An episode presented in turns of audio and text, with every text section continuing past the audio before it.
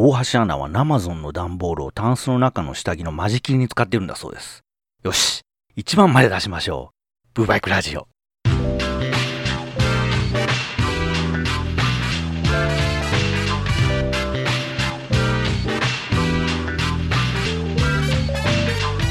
と、いきなりキモいトークから始めて数少ないリスナーに再生停止と購読中止のボタンをさせたところでと。あのね、この本気ではないんですけどね。あわよくばすらもなくて、なんていうのかな、もうそういう下水、キモいことを言うこと、口にすること自体、我ながら気持ち悪いこと言ってるなってことを客観視した上で、それに喜び快感を得るっていうね。これ多分ね、ついに体だけじゃなくてね、心までも親父化してしまったんじゃないかと思うわけですね。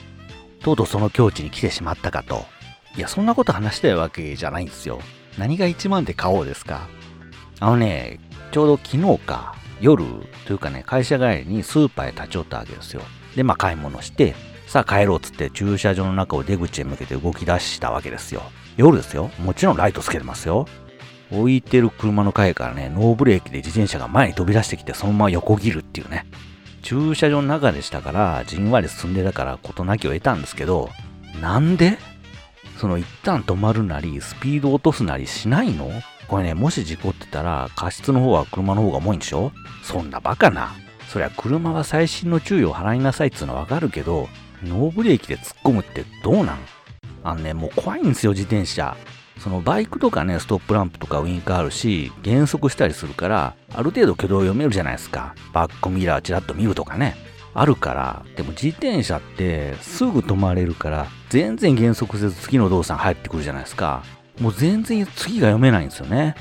その最近のはね、歩道を走るなって言われてるからかなんか知らないですけど、それまで歩道を走ってたくせに、突如車道にノーブレーキで移動してくるでしょ？キュキュキュみたいな。それまで歩道を走っとったんだからもうそのまま走ったらいいかなと思うんですけど、それも減速せずキュキュキュって移動してくるじゃないですか。あの、うちの地元ね、学校多いし、ほとんどが自転車通学なんで、時間帯によってはね、自転車だらけなんですよ。まあ幸いにもね、私は行きも帰りもそういう時間帯にぶつかってないんで、いいんですけど、たまにうっかり定時で帰ろうなんて時はもう怖くて仕方なくてね。あとね、なんでみんな交差点の角に止まんの？そこ一番邪魔なとこ、うちの近所のおばちゃんというかね、私の幼馴染のお母さんなんですけど、なんか私が通勤してる時間になると外に出てゴソゴソしてるんですね。雨の日も雪の日も。で、ちょうど曲がるところに立ってるというか、わざわざそこへ移動するんですよ。ああ、そっち行っちゃいかんって思うのに、一番車の頭が膨らむところへ移動するんですね。なんで？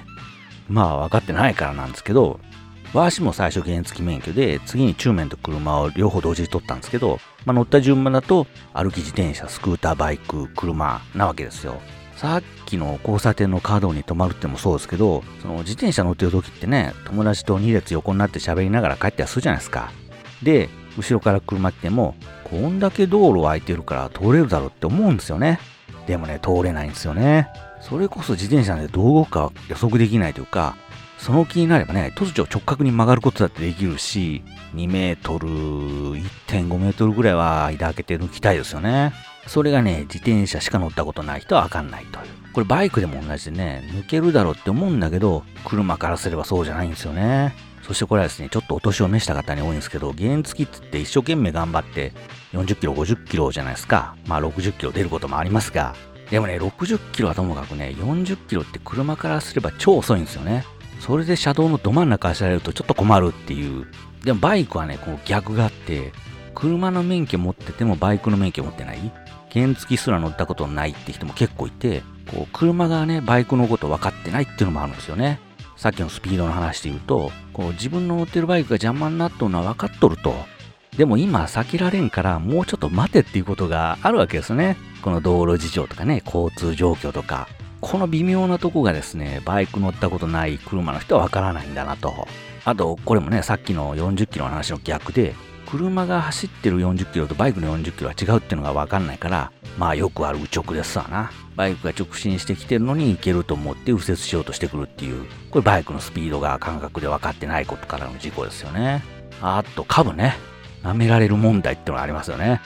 もうね、株だとね、原付きにしても、まあ、煽られる煽られる。一昔前の軽ね、ワゴンワールとかホンダのライフに多いな。大体色は黒ね。いやいやいや、ピンクナンバーはそのあんたの疲れた車よりよっぽどサクサク先に行けるんだよと言ってあげたいんですけどね。これわかんないんですよね。だからね、免許の更新にね、実技講習って言うんですけど、まあそんな手間かかるようなことは絶対無理だけど、もしやるんだったらね、バイク、せめてスクーターでいいから乗させて、バイクの感覚を分からせてあげてほしいと強く訴えたい今日この頃なんですよね。え？最初の下水話は何だったの？必要だったの？ええ、こんな話よりあんな話を私はずっとしていたいんです。ブバイクラジオ始まります。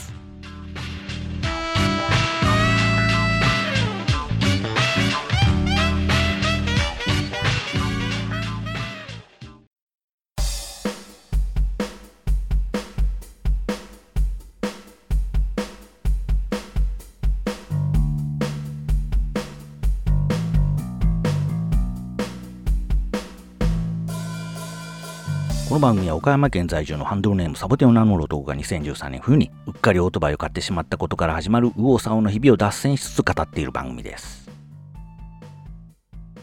今回はですね、私が今年計画していることなんかを話してみたいと思ってまして、昔ね、よくやってたんですよね。でも体調を崩してからは予定立てても全然実行に移せないんでね、控えてたんですけども、まあそろそろいいかなと思いましてですね、えー、こうして計画していることをあらかじめ伝えておくことでですね、それに関する生の情報が寄せられないものかと、ちょっぴり期待もしてみたり、でもね、ここで私が何か問いかけて反応があった試しなどなくてですね、結局自分で調べざるを得なくなりの、そんで行った後に、どこどこへは行かなかったのかとね、行けばよかったのに、みたいなこと言われて、キーってなるまでがパターンなわけで、えー、今回もそうなることが目に見えてるわけなんですけども、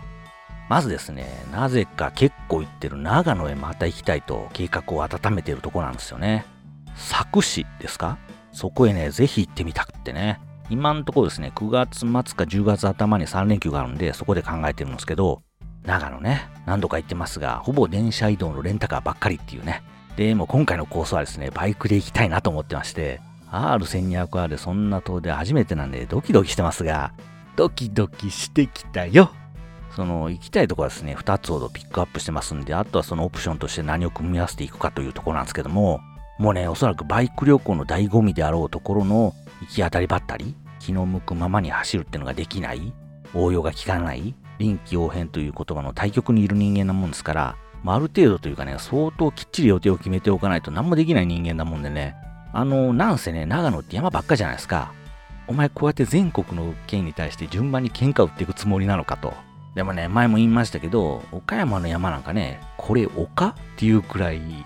長野の山ってとんでもないのばっかじゃないですか。こっちならね、この前のコインスナック藤木の途中で越えたような峠、中央峠でしたかあんなとこ入ってもね、小1時間もすりゃ抜けられますけど、長野あたりであんな峠に迷い込んだ日には数時間抜けられないことは覚悟しないといけませんでしょう。そんなもんね、不安感とプレッシャーだけで死ねる。だからもう絶対ストリートビューであらかじめエアツーリング駐車場チェックしておかないと怖くてしょうがないんですよね。まあね、とりあえず長野にバイクってなると、私なんか4連休ぐらいだとダメだろうなっていうのがあって、それもその4連休の前の日の夜に出発するレベルでね、ここ数年ね、うん、4年ぐらいかな、体調いまいちでね、有給休暇使い切って決起に突入するというサイクルだったんですが、決起はね、評価に響くのよ。まあ私の評価などね、これ以上下がりようがないレベルまで落ちますけど、これもようやく本年度はね、若干の余りが出そうでね、余った勇気は翌年に持ち越せるんで、ちょっとだけ余裕ができそうでね、まあ、本来ならこれもですね、熱が出た時のため、入院した時のために、一日でも多くストックしておきたいんですけども、まあなんとなく寛解に向かっているのかみたいな、ここ1年半熱が出てないもんですから、ちょっと調子に乗らせていただきたいなと、久々にレジャーのために使わせていただきたいみたいな贅沢を持ってるとこでね、その9月か10月の3連休に有給を1日くっつけて、4連休にして作営なんて無謀なことを考え始めてるっていう、こういうことなんですけどね。えー、前日の夜に出てね、前のいない木みたいに滋賀止まりでしょうな。ああ、夜に出たら、滋賀までたどり着くのは限界ですね。で、翌早朝出発して、名神から中央自動車道へ入るんでしたか？で、まあ中央道からぐるっと回って国道へインで柵へ行けるってことでよろしいのか？ていうかね、むしろ中央道へ入りたいというかね、やっぱり稲に寄りたくてね、もう稲なんてね、蒲田に次ぐサボテン第3の故郷あ、蒲田川崎に次ぐ第4の故郷あ、蒲田川崎日の出町に次ぐもう越中のああ、そうっすよ。日の出町って、この前孤独のグルメ一気放送で見たパターンを出す店があったんですね。それ見てね、しまったあん時言っときゃよかったと一瞬思ったんですけど、でもね、あんな体調激悪の時にパタンみたいなものを食ったら死んでたかもしれないですね。あの、パタンじゃないんですよ。稲なんですよ。その稲ってもね、ローメンやソースカツ丼じゃなくてね、前からどうしても行きたい餃子屋さんがあって、そこへ寄りたいんですよね。で、稲から北上してぐるっと松作なんでしょこれは遠いの私は一日でたどり着くことができるの現地じゃどうなんすかねキャンプはないな。ちょい足伸ばしたら、内山牧場でしたっけあるみたいですけど、もう絶対ヘトヘトになってるでしょうから、どっかビジホにでも泊まって体力回復させないと死ぬる。これね、富士山へバイクで行くことへ向けての予行演習的な意味もあるんですよ。距離的に同じような感じですよね。だからここでなんとかなれば、ブーフジみたいなもの 2022? ではとうとうバイクでみたいなことも夢見てるんですよ。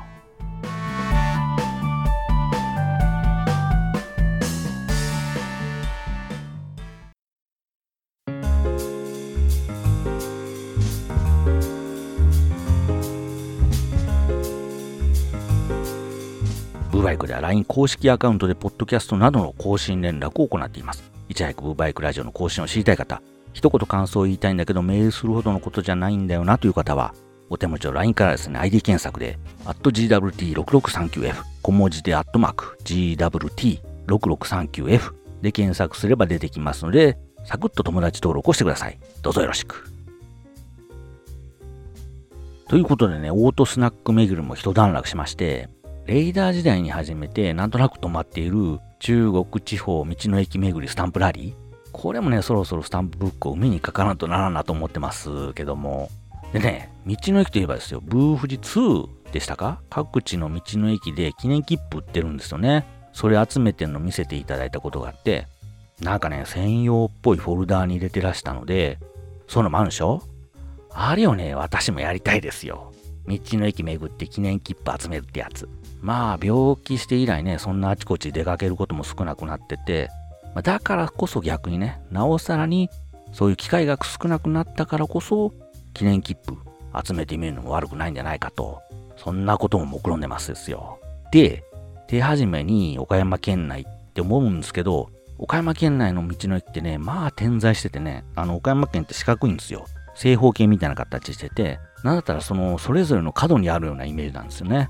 で、まあ、かつてやってたノーバディカミング。あれね、もともと県内の道の駅を巡ろうっていうのが発端であったわけで、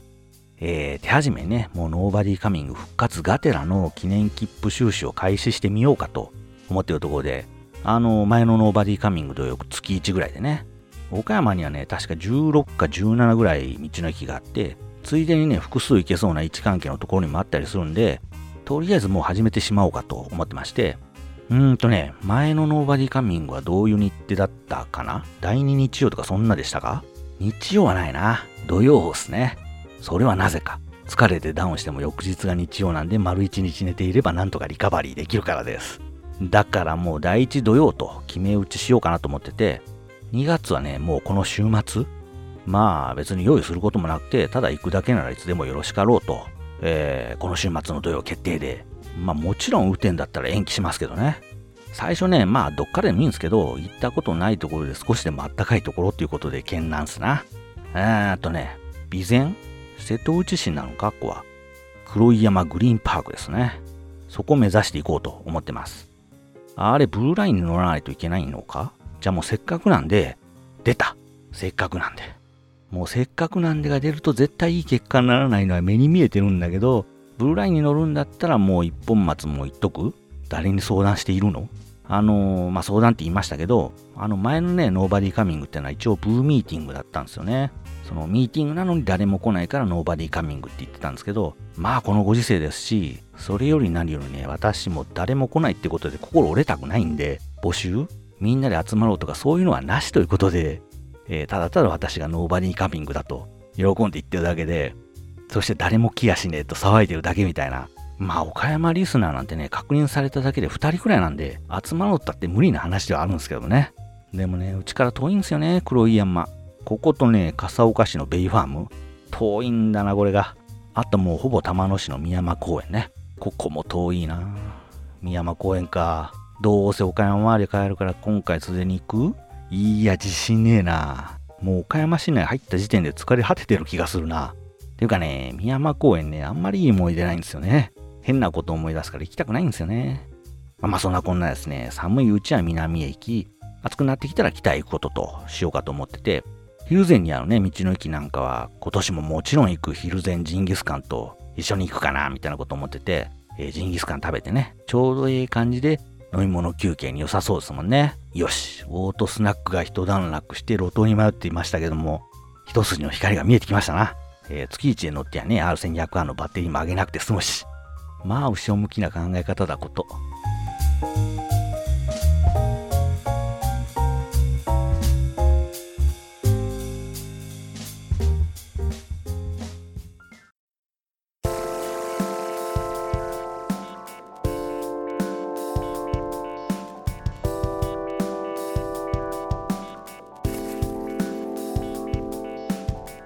ハードディスクのね、整理をしていたわけですよ。そしたらですね、なんと初キャンプの時の動画が出てきましてね、当時2014年でしたけど、まだ GoPro のパチモンとかも全然ない頃で、アクションカムって言えば GoPro か、ビクターとかね、パナソニックのすっげえ高いのしかない頃で、そんな中で見つけた、上海問屋だったかな。いや、3個レアモノショップだったかな。で売ってた、ものすごい安くて怪しい中華物で撮ったやつですけども、あの、ブーバイクのね、YouTube の最初の方の汚い走行動画あるでしょ？あれ撮ってるのがそれですよ。それで撮ったキャンプ動画ですね。当時三脚とか持ってなかったと思うし、バイクは乗り入れ禁止のキャンプ場でしたんで、バイク固定で撮ったわけでもないしで、えー、これどうやって撮ったのってやつなんですけど、え？もしかして私も知らない同行者がいたの？怖いわ。えー、残念ながらですね、テントのロープを蝶々結びにしてるところは映ってませんでしたが、っていうかね、ロープの張り具合見るとちゃんとできている風にはなってましたんで、ちゃんとできていたということに脳内変換しておこうとしましょう。一番最初のブーシマナミの時の写真とかも出てきましたね。あの時ね、安い三脚買っててね、さあみんなで撮りましょうつってセットしてたら、それが倒れてコンデジのレンズが引っ込まなくなったでおなじみの、確かね、無理やり押し込んだら元通りになったんで、そんなことはなかったことにしたのまでは覚えてるんですけど、ちゃんと撮るものは撮ってたんですね。まあ、このキャンプ動画ですね、近いうちに動画バージョンの方で入れられないかなみたいなこと思ってまして、まあなんか変わったことをしてるわけでもないんで、期待されてもなんもないんですけども、まあ最初はこんな感じだったのねなんて見てもらえるとありがたいなと思いつつ、ブーバイクラジオまた次回の配信まで。